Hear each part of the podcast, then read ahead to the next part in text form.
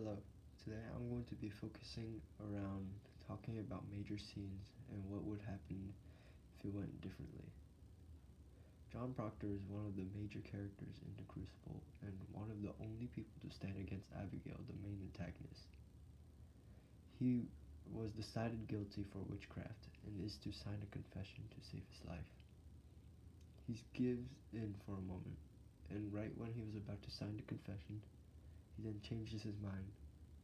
Why does he reject to sign the confession if it's the only way to survive? Well, to John Proctor, he felt that if he signed the confession, he would have tainted his life. He would not have lived a life of humiliation and shame, and that would, to him, not be living. So, in his opinion, going out and refusing the confession would make his life clean. This was also John Proctor winning against the devil and not giving in to temptation. This is also the climax of the story, deciding whether John Proctor would give in to the devil or if he wins. When he ultimately decides to refuse the confession, this makes people think, why would a man go so far to refusing his confession? This makes the people question if all of this was wrong. At the end of The Crucible, you can see the people screaming John Proctor's name, but not in anger or fear. The crowd yells, "You're a good man, Proctor." They are praising John Proctor for not signing the confession. The confession is a symbol of the devil's contract. So what would have happened if he didn't sign the confession?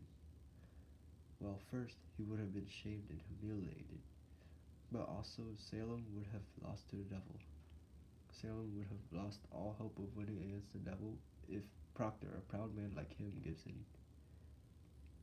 Not only will John's life be messed up, but so will his children. What would have happened is Elizabeth would have told what happened with the affair between Abigail and Proctor in court.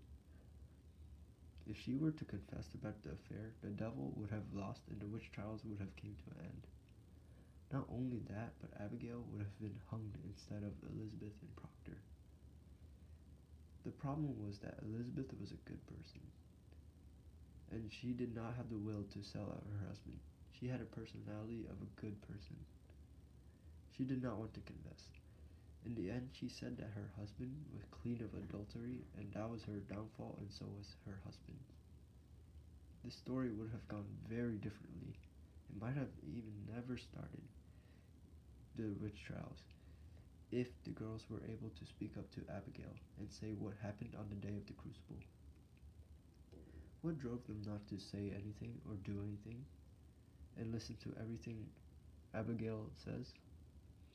This happened because of hysteria or fear. The girls feared Abigail very much, and rightfully so, since she threatens them that if they said what happened on the day of the Crucible, they would die for it. Not only was it fear that drove them, but it was also the desire for power that they get from doing what Abigail says. The power blinds not only Abigail, but the girls too.